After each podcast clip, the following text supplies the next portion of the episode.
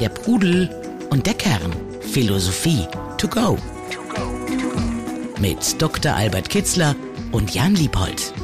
Der Pudel und der Kern. Der Kern. Herzlich willkommen und hallo, liebe Podcasthörerinnen und Podcasthörer bei der Pudel und der Kern. Hallo Albert. Hallo Jan. Albert, wir sind äh, taumeln gerade von der Klimakrise zur Corona-Pandemie zum Ukraine-Krieg ähm, und jetzt auch noch die galoppierende Inflation. Also gefühlt kommt man gar nicht mehr so aus dem Krisenmodus raus. Jetzt wollen wir uns heute mit den Stoikern oder dem Stoizismus beschäftigen, einer Philosophie, die von vielen so verstanden wird wie ein Handbuch im Umgang mit Krisen. Ist das die richtige Interpretation oder springt das viel zu kurz? Geht es bei der Stoa um äh, Ruhe bewahren in unsicheren Zeiten? Also die Stoa ist eine ganz äh, komplette Ethik, die gilt für jede Lebenslage und die kann auch in jeder Lebenslage gut äh, gebraucht werden. Äh, aber dass äh, jetzt gerade im Krisenmodus die stoische Philosophie eine Renaissance erlebt, äh, ist in der Tat begründet, da die Seelenruhe, die Griechen sagten Ataraxia, das Loslösen von äußeren Konflikten, von äußeren Krisen, dass man im Inneren irgendwo ruhig bleibt, also die Gelassenheit oder die Duldsamkeit, ist eines der zentralen Gedanken der Stoa. Und die ist natürlich in solchen Zeiten, wie wir sie gerade erleben, besonders hm, ersehnt und äh, ein Desiderat, etwas, das den Menschen wirklich äh, helfen kann, äh, gelassen und ruhig zu bleiben, selbst äh, wenn auf dem Meer Sturm tobt.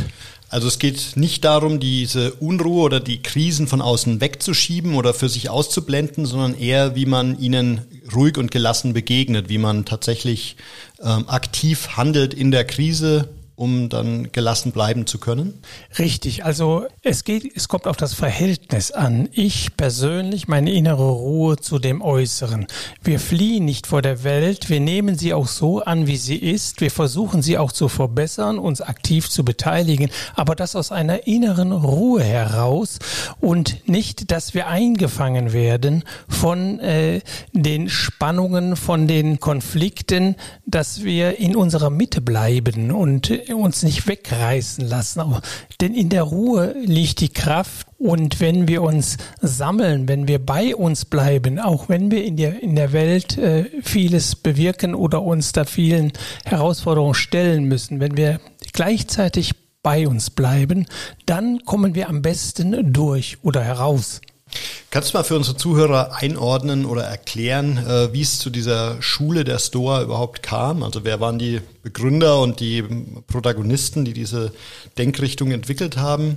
Wenn ich es richtig weiß, ging es ja über Jahrhunderte, ähm, die sich weiterentwickelt hat. Äh, wo man immer aufsetzend auf den Urvätern äh, diesen, den Stoizismus äh, an die jeweiligen Umstände angepasst hat. Ja, das war eine der vielen äh, sokratischen Schulen, die sich im Anschluss an Sokrates, Plato, äh, Aristoteles gebildet haben. Plato, Aristoteles selbst hatten eine Schule, Sokrates hatte die nicht. Aber etwa 100 Jahre später entstand dann die epikureische Schule, der Garten in Athen und etwa gleichzeitig, etwas später, die Stoa. Äh, die hat ihren Namen daher von einer bemalten Säulenhalle, griechisch Stoa Poikile.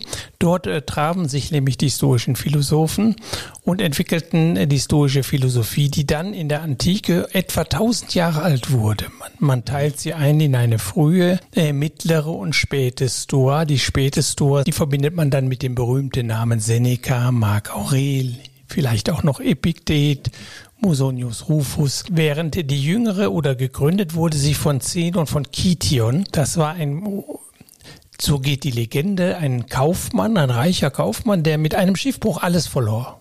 Also eine typische Ausgangssituation. Jetzt ist stoische Ruhe gefordert. Er konnte gerade mal sein Leben retten. Er kam in eine Stadt. Ähm, auf dem Markt fand er eine Buchrolle über das Leben des Sokrates und war von der Philosophie völlig eingenommen und wurde dann Philosoph und entwickelt gründete dann die stoische Schule und später soll er über den Schiffbruch auch gesagt haben, Amma, welch ein großes Glück, dass mir damals alle mein Vermögen genommen worden ist, im Hinblick darauf, dass er dann sein eigentliches Selbst fand oder seine Bestimmung. Ihm vielleicht wäre das nie dazu gekommen, wenn er weiterhin Geschäfte getrieben äh, hätte. Ja, ganz typisch. Und dann ja, gab es die alte Stoa, Kleantes, Chrysipp äh, und äh, wir haben dann grundlegend, also nicht nur die Ethik bearbeitet, äh, die mich besonders interessiert und fasziniert, sondern natürlich eine gesamte geschlossene Philosophie, Welterkenntnis, was ist das Sein, was ist die Natur, entwickelt haben. Und äh, ja, so wirk wirkmächtig wurde, man kann sagen, die wirkmächtigste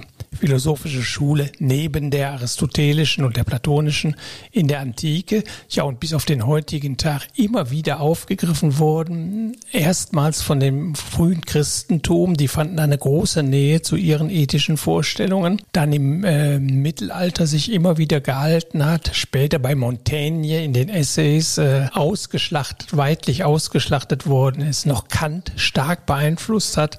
Ja und heute in, gerade in den letzten Jahren ja, Jahrzehnte eine richtige Renaissance gefunden hat, weil der gestresste, überforderte Mensch in ihr, wenn er sie richtig mal tief in, ihr, in sie eindringt, Ruhe findet, zu sich findet, in seine Mitte findet und resilient wird, äh, egal was da draußen passiert. Denn das war einer der Grundsätze der stoischen Philosophie. Mach dich unabhängig von dem, was da draußen geschieht. Häng dein Glück nicht an Äußeres, sondern finde es in dir selbst. Das war ein alter Gedanke, den hat die Stoa selbst nicht entwickelt, äh, sondern war schon 150 Jahre früher in der griechischen Philosophie bekannt. Aber äh, such in dir, stärke dich, mach eine, bau eine innere Burg auf, äh, die dich vor allen Angriffen von außen schützt. Übrigens das ein Gedanke, den wir auch in der alten chinesischen Philosophie im Daoismus finden, ohne dass die beiden Richtungen, philosophischen Richtungen, irgendeine bekannte Kommunikation geführt hätten. Also es war damals, die waren weit voneinander entfernt und wussten voneinander nichts. Aber sie hatten den ähnlichen Gedanken, äh, mach dein Glück unabhängig von dem, was da draußen passiert. Das hast du nicht in der Hand, das hängt vom Zufall, von den Entscheidungen anderer ab. Äh, häng dein Glück nicht an diesen seidenen Faden, den du nicht beherrschst. Das ist ja, glaube ich, eine der zentralen Fähigkeiten, die man entwickeln soll, das überhaupt erstmal unterscheiden zu können. Was kann ich verändern? Was sind äußere Umstände, die ich nicht verändern kann? Und de dementsprechend dann auch darauf einzugehen. Wie ja, gelingt das denn? Ja, ein wichtiger Satz. Also du, das ist Musonius Rufus, dann später hat ihn sein Schüler Epiktet aufgenommen. Das ist das erste und zweite Jahrhundert nach Christus. Wir befinden uns in Rom und Musonius Rufus sagte, von dem, was ist, hat Gott das eine in unsere Hand gegeben, das andere nicht.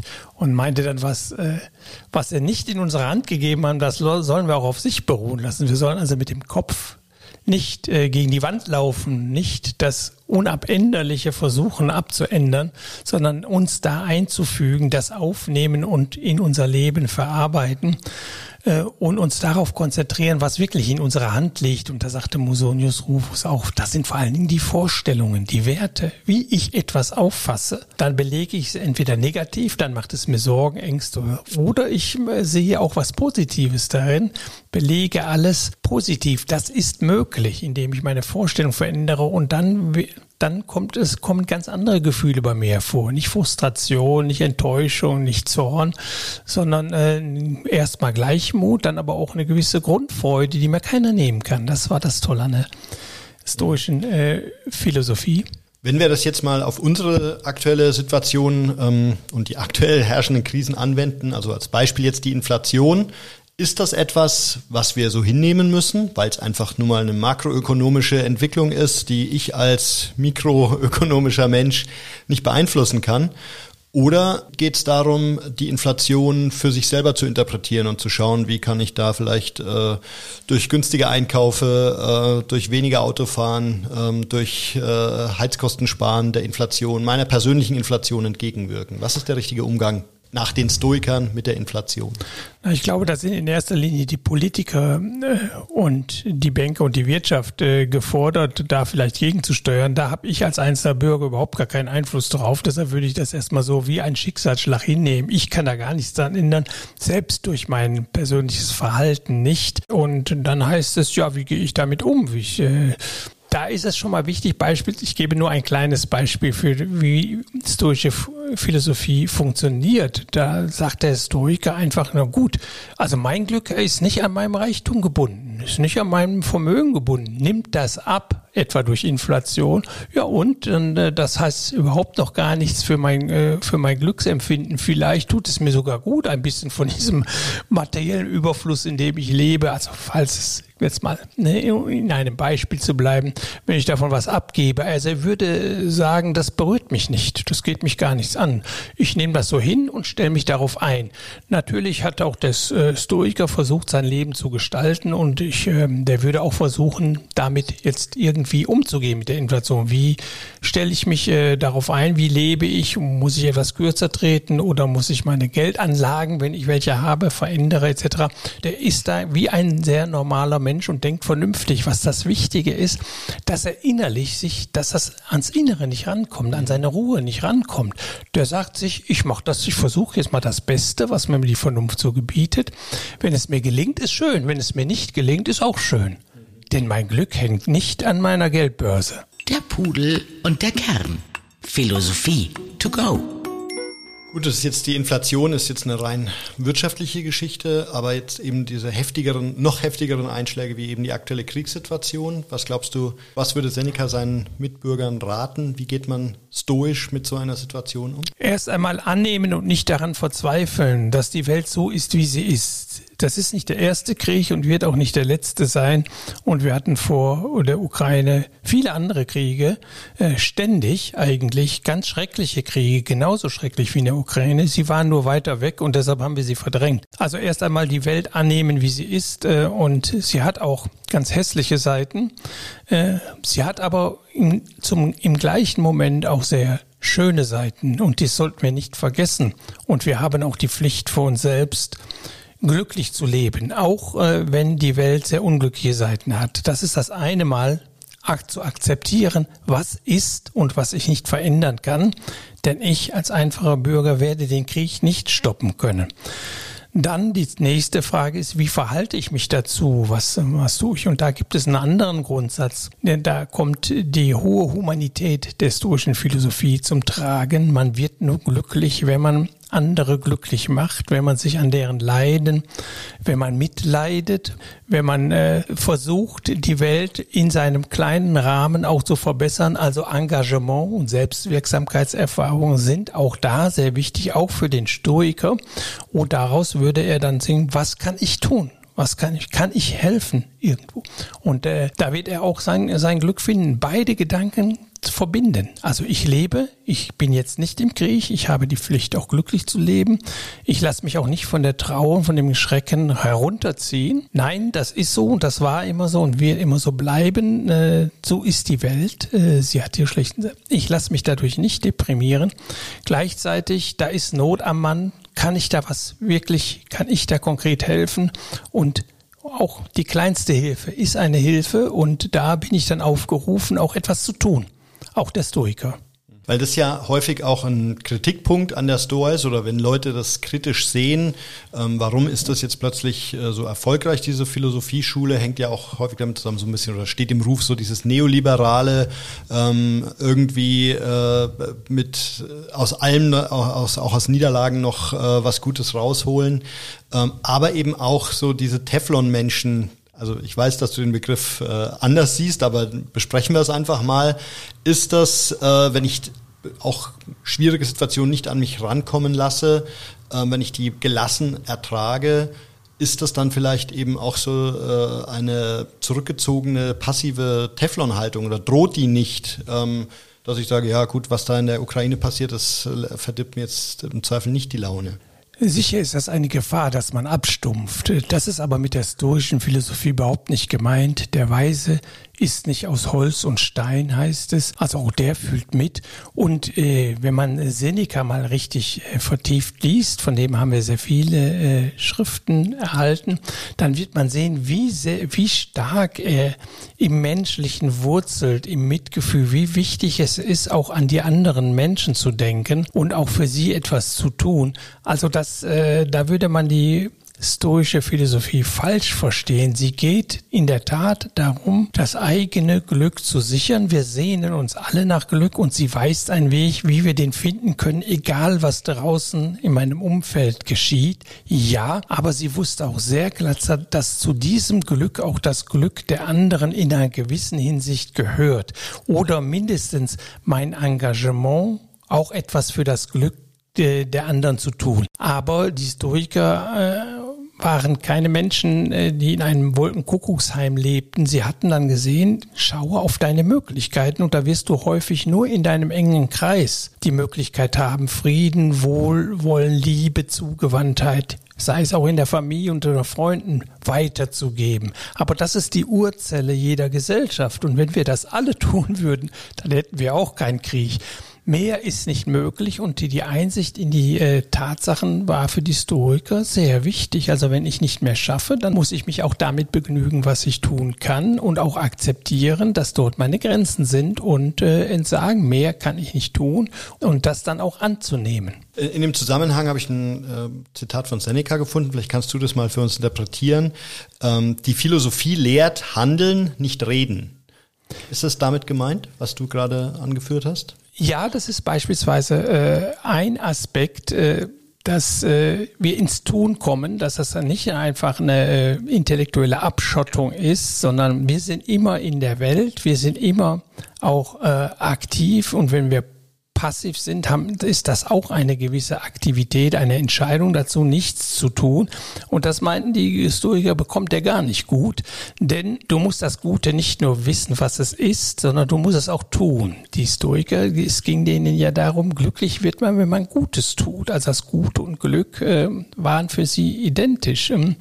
Und äh, das Gute verwirklicht sich nicht im Kopf, äh, sondern dort wird erkannt, was das Gute ist und vom Schlechten unterschieden. Aber dann muss ich ins Tun kommen, ins praktische Wirken. Das war eben auch für Kant und auch für Goethe unglaublich wichtig, dieser Aspekt, dass äh, die Philosophie heraustreten muss in die Wirklichkeit und sich erst in der Wirklichkeit im Tun, im Bewirken äh, bewährt. Wir würden heute sagen, ohne Selbstwirksamkeitserfahrung geht ein Mensch ein wie eine Primel. Also er braucht das, er muss sich spüren und was er tut in der Welt. Ohne das kannst du nicht glücklich werden. Und das zwingt den Stoiker, sich auch darum zu bemühen, die Welt zu verbessern oder in seinem Gleis für Frieden, für Mitmenschlichkeit, für Humanität, für die Realisierung des Guten zu sorgen. Dazu passt ein zweites Seneca-Zitat, was ich in der Vorbereitung gefunden habe. Das äh, ist auch relativ bekannt. Glück stellt sich ein, wenn Vorbereitung auf Gelegenheit trifft. Also man muss ständig daran arbeiten, oder meine amateurhafte Interpretation, man muss ständig daran arbeiten, um dann irgendwann zum Schuss zu kommen und äh, diese Gelegenheit dann auch zu verwandeln. Richtig. Ähm, auch die stoische Philosophie war wie viele praktischen Philosophien der Antike in Indien, in China und in Griechenland, Rom, war äh, eine Lehre der Persönlichkeitsentwicklung, der Weiterbildung, der Entfaltung der inneren Anlagen. Und von daher äh, war es ganz wichtig, äh, ins Tun, in die Praxis äh, zu kommen. Erst da realisiere ich mich, erst da werde ich zum vollkommenen, zum ganzen Menschen. Und äh, deshalb müssen wir uns mit der Welt, so hart sie auch ist, auch in Auseinandersetzung gehen. Aber gleichzeitig eine innere Burg wahren, äh, in die äh, das Äußere nicht hereinkommt, in der ich meine Ruhe, meine Kraftquelle habe, meine Glücksquelle auch, äh, in der ich äh, übereinstimme mit mir selbst und das ist meistens, das sind innere ideelle Werte, die über die Authentizität, die Wahrhaftigkeit, dass ich mich wohlfühle, dass ich mein Handeln, Denken, Sprechen in Übereinstimmung bringe, dass ich mir selbst treu bleibe, wie das Konfuzius einmal gesagt hat. Das sei das Wichtigste. Oder Sokrates hat gesagt, sich selbst betrügen, sich verbiegen, ist das Schlimmste. Der Pudel und der Kern. Der Philosophie-Podcast zu den Fragen des Lebens. Dann äh, frage ich mich in dem Zusammenhang, ähm, das klingt zum Teil ja so ein äh, sich zurückziehen auf sich selbst auch. Ja? Ähm, wie ist der, wie, wie ist der stoische Mensch im sozialen Gefüge verankert? Also soll sich jeder erstmal um sich selber kümmern, um dann später ähm, die Gesellschaft positiv zu beeinflussen? Oder ähm, war das von Anfang an auch in, auf Gruppen und so weiter ausgelegt? Also logisch ist die Reihenfolge richtig. Wenn ich nicht Frieden in mir habe, werde ich Frieden auch nicht in der Welt oder in meinem kleinen Umkreis schaffen. Wenn ich nicht eine Harmonie in mir habe, werde ich die auch nicht weitergeben können.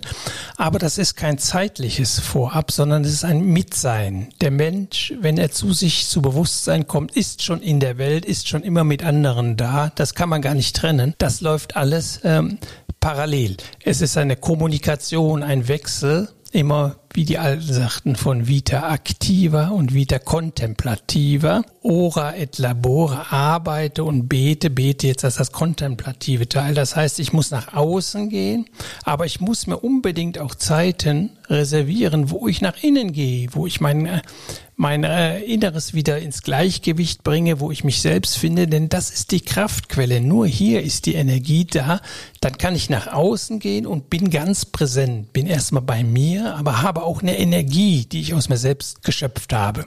Seneca sagte das einmal so schön, der hat sich ja sein Leben lang mit dieser Philosophie beschäftigt und ganz bedeutende Bücher geschrieben. Er war damals schon ein Bestsellerautor.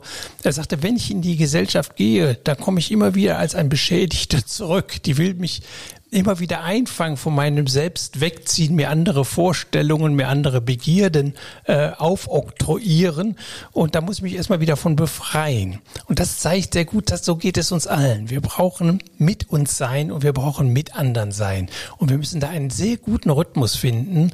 Rückzug in sich selbst, sich wieder sammeln, wieder an seine Quellen gehen und dann andererseits auch mit sein. Dort verwirkliche ich mich, dort finde ich das Glück, äh, im Mitsein, indem ich äh, wahrhaftes und gutes Gespräch führe, indem ich einen liebende, zugewandten Umgang mit anderen pflege. Also Rückzug, aber keineswegs Isolation. Ne? Das ja, ist wahrscheinlich richtig, genau ja. der, der, der Sondern einen sehr guten Rhythmus zwischen Leben im Außen, Leben im Inneren. Und es geht gleichzeitig um ein umfassend tugendhaftes Leben, so habe ich es jetzt mal als äh, Definition ja. oder als äh, Idealzustand wahrgenommen? Ja, die Stoa sagt, du wirst nur glücklich, wenn du ein tugendhaftes Leben führst. Und das äh, heißt nicht, dass du unbedingt viel Gutes bewirkst. Das hängt von äußeren Umständen an, aber dass du dich bemühst, dass deine Intention immer auf das Gute gerichtet ist. Das Gut ist nun ein weiter Begriff. Äh, da verstehen auch die äh, jeder äh, ein bisschen etwas anderes darunter. Aber wir können das auch sehr psychologisch, sehr ganz äh, individuell oder äh, auch, äh, sagen wir mal so, eudemonistisch definieren. Das heißt, das Gute ist das, äh, was in mir ein, ein gutes Gefühl äh, bewirkt oder und auch in anderen. Also das Gute ist auch das Glücksbringende. Jetzt nicht individuell nur gesehen, sondern auch auf die Gesellschaft.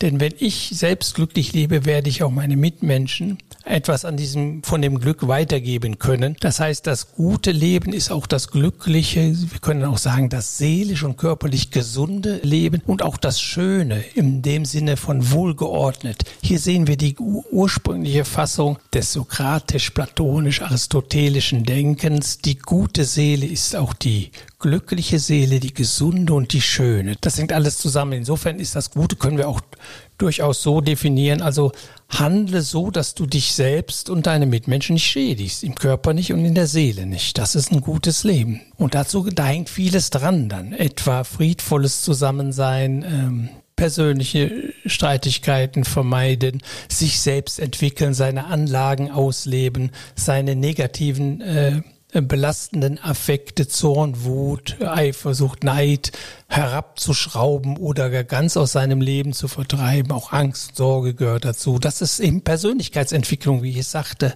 Alle diese Ethiken waren, entwickle deine Persönlichkeit, mach was Gutes raus. Es liegt an dir. Du bist das, was du aus dir selbst machst. Also zusammengefasst geht's doch dann um die Beeinflussung von Gefühlen durch den Intellekt, oder? Ja, kann man so sagen, richtig. Also wo wir Einfluss drauf nehmen können durch unseren Intellekt, der ist da auch äh, begrenzt in seinen Möglichkeiten. Da sollten wir es ausschöpfen. Wir sollten ein philosophisches Leben führen, das Leben eines Weisen. Das war ja auch das große Ideal der Stoiker. Der Weise, der genauso lebt, wie er sich das vorstellt, wie er es für richtig hält, wie es äh, seinen Wünschen, seinen äh, Zielen, die er für gut hält, entspricht. Ja, philosophisches Leben. Werde der Wagenlenker deines Wagens, also Wagenlenker mit Pferden vor der Lenke und lass dich nicht äh, von den irrationalen Seelentrieben durchs Leben ziehen, sondern steuere dein Leben. Glaubst du, dass die, der Erfolg dieser oder der, das Revival der Stoa, wenn man so sagen möchte, oder des Stoizismus, dass es auch damit zusammenhängt, dass die religiösen Bindungen in unserer Gesellschaft derzeit sehr stark abnehmen? Also ersetzt ähm, sowas wie die Philosophie der, äh, der Stoiker da gerade religiöse Elemente? Ja, diese Tendenz hat ja schon vor vielen Jahren, also schon lange vor der äh, Renaissance der stoischen Philosophie eingesetzt. Aber sicherlich hat früher die Religion die gleiche Funktion für die Lebensführung der ihrer Mitglieder äh, erfüllt wie die stoische Philosophie. Sie hat ihnen Ruhe gegeben, sie hat ihnen Trost gegeben, sie hat sie innerlich stark gemacht und sie hat sie auch von Äußerlichkeiten, äh, die nicht in unserer Hand äh, liegen, befreit. Äh, die Ausrichtung auf Gott, äh, vielleicht auch auf das Jenseits, gab den Menschen Kraft, die Widrigkeiten des Lebens zu tragen, äh, zu dulden. Seneca sagte einmal, die Duldsamkeit ist die Kunst des Tragenkönnens. Darum ging es den Stoikern sehr viel, dass sich die, sagen wir in Anführungsstrichen, die Unerträglichkeit des, des der Welt, des Lebens, die wir ja gerade so hautnah, ja fast hautnah erleben, dass wir die doch tragen können und auch in diesen äh, Umständen noch ähm, ein selbstverantwortetes, sinnvolles Leben führen können. Auch ein freudvolles, denn äh, an erster Stelle, ich habe das in meinem Seneca-Buch Leben, Lernen, ein Leben lang als Motto vorangestellt. Vor allem mein Lucilius schrieb äh, Seneca mal in einem Brief an seinen Freund, empfehle ich dir, lerne dich zu freuen. Bei all dem, was da draußen passiert, vergiss das nicht. Verlerne nie, dich zu freuen an den Kleinigkeiten, die das Leben und die Welt uns auch schenkt. Auch wenn vielleicht um uns herum vieles in Unruhe geraten ist und viel Leid anzutreffen ist. Ich habe jetzt noch eine Abschlussfrage. Ähm, ich habe ein großes Jugendidol von mir, ist Boris Becker. Und der, als du vorhin die Geschichte von Zenon von Kition erzählt hast, äh, erinnert mich das an seine aktuelle Situation, also von aus dem ganz großen Triumph Schritt für Schritt abgestiegen in eine echte Katastrophe, sitzt jetzt in ähm, UK im, im Gefängnis. Ähm, ob verschuldet oder unverschuldet, das wollen wir heute nicht diskutieren, aber ähm, wie würdest, was würdest du ihm empfehlen aus der Ferne, ähm, soweit er dann unseren Podcast irgendwann hört? Ähm, wie sollte er mit so einer krassen Situation umgehen und wie kann man aus so einer Situation vielleicht trotzdem auch positiv, so wie es Zenon von Kition ja auch gelungen ist, offensichtlich hervorgehen. Ja, das ist, ich kenne die Persönlichkeit von Boris Becker nicht, äh, aber es kann ein sehr weiter und sehr schwieriger Weg sein, etwas Positives daraus zu ziehen. Und deshalb wäre ich so mit äh, kurzen Ratschlägen da eigentlich äh, sehr vorsichtig. Ich würde sagen, lass uns mal ein paar Stunden zusammensitzen und dann würde ich ihm erklären, etwa das, was auf die kurze, in der kurze Formel bei Konfuzius heißt, der, man sagt, der Weise versteht Unglück in Glück zu verwandeln.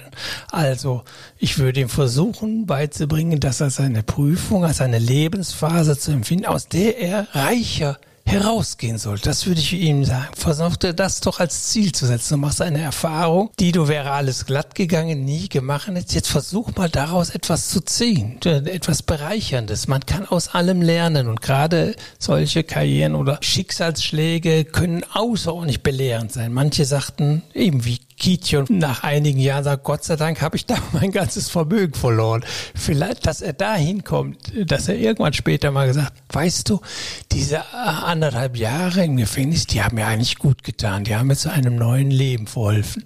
Und das war auch Konfuzius, Moment sozusagen. Ne? Ja, es war auch Konfuzius, der einmal sagte, manche Menschen kommen erst in der Trauerzeit zu sich selbst. Das Trauerzeit kann man ja auch nehmen in Schicksalsschlägen, also wie jetzt Boris Becker das eine erleidet. Da kann man, äh, kann man als ein neuer Mensch, als wie Phönix aus der Asche stehen, so dass man sagt, Mensch, damals, davor habe ich gar nicht gelebt. Jetzt mhm. lebe ich. Aber das, sind, das ist so leicht dahergesagt. Ich bin nicht im Knast und deshalb sage ich, das kann ich ihm nicht, äh, so mit dem Sprüchen ist das nicht getan. Es ist mit einem Umdenken, mit einer Umkehr, mit einer Transformation der Persönlichkeit unter Umständen verbunden. Ich weiß es nicht. Ich, vielleicht da kam Becker schon vor diesem Schicksalsschlag äh, zu sich und, und wurde ruhiger. Ich habe da mal so eine Bemerkung gehört von einem, der ihn in dieser kritischen Zeit mal gesehen und getroffen hat und sagte, er sei ja in sich ganz gefasst und ruhig. Mhm. Äh, also vielleicht. Er, er wirkte stoisch im, ja, im, in dem Gerichtsprozess. Ne? Ich, ich weiß es nicht. Äh, kann ich nicht sagen, kenne ich nicht, ja, ja. müsste ich sehen. Ähm, aber wenn ich ein paar Stunden mit ihm sprechen würde, dann würde ich es bestimmt rausbekommen und dann könnte ich sagen, ob wir da ein Programm auflegen müssen, ein Umlernungsprogramm, das längere Zeit in Anspruch nimmt, viel Übung voraussetzt, oder ob es mit einem einfachen Spruch von Konfuzius getan ist und dann kommt ihm die Erleuchtung und er ist ein neuer Mensch und er trägt das, was so schwer zu ertragen ist, mit Gelassenheit und Dulsamkeit und vielleicht sogar mit Heiterkeit. Ich will es hoffen, äh, weil es mir echt wehtut, mein altes Jugendidol so ja, zu sehen, richtig, aber ich ja. denke auch, das war es noch nicht für Boris Becker. Kommt bestimmt zurück. Der Pudel und der Kern. Philosophie zum Nachlesen.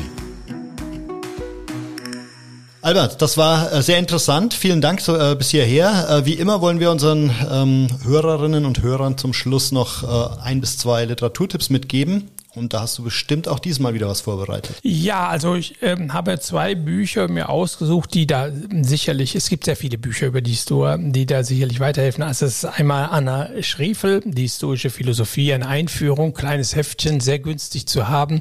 Etwas Reklam, teurer ne? und tiefer äh, ist es äh, da schon bei Maximilian Forschner die Philosophie der Stoa. Das ist äh, etwas groß, aber es ist ein wunderbares Buch, das ihm einen die ganze Palette der stoischen Philosophie eigentlich gut verständlich herüberbringt. Aber hm, Klar, es ist kein Roman, es ist keine Unterhaltungsliteratur, da muss man dann schon ein bisschen Gehirnschmalz äh, investieren. Aber solche Investitionen sind, das kann ich aus eigener Erfahrung sagen, immer lohnenswert. Sehr gut. Also ich kenne das von das Buch von der Anna Schriefel, kann ich wirklich sehr empfehlen. Schönes kleines Reklamheft. Danach hat man schon einen sehr guten Überblick. Genauso und dann für die Vertiefung sicherlich das größere, umfassendere Werk noch. Vielen Dank, Albert. Wir verlinken deine Tipps und deine Zitate äh, in unseren Show Notes. Schaut da einfach mal rein, wenn ihr lustig seid. Genauso wie auf unserer Website pudel-kern.com und schaltet beim nächsten Mal rein, wenn es wieder heißt, der Pudel und der Kern. Ja, vielen Dank für deine guten Fragen. Jan, bis zum nächsten Mal. Danke dir und ciao, ciao. Pudel und der Kern. Der Philosophie-Podcast zu den Fragen des Lebens. Mit Dr. Albert Kitzler und Jan Liebold. www.pudel-kern.com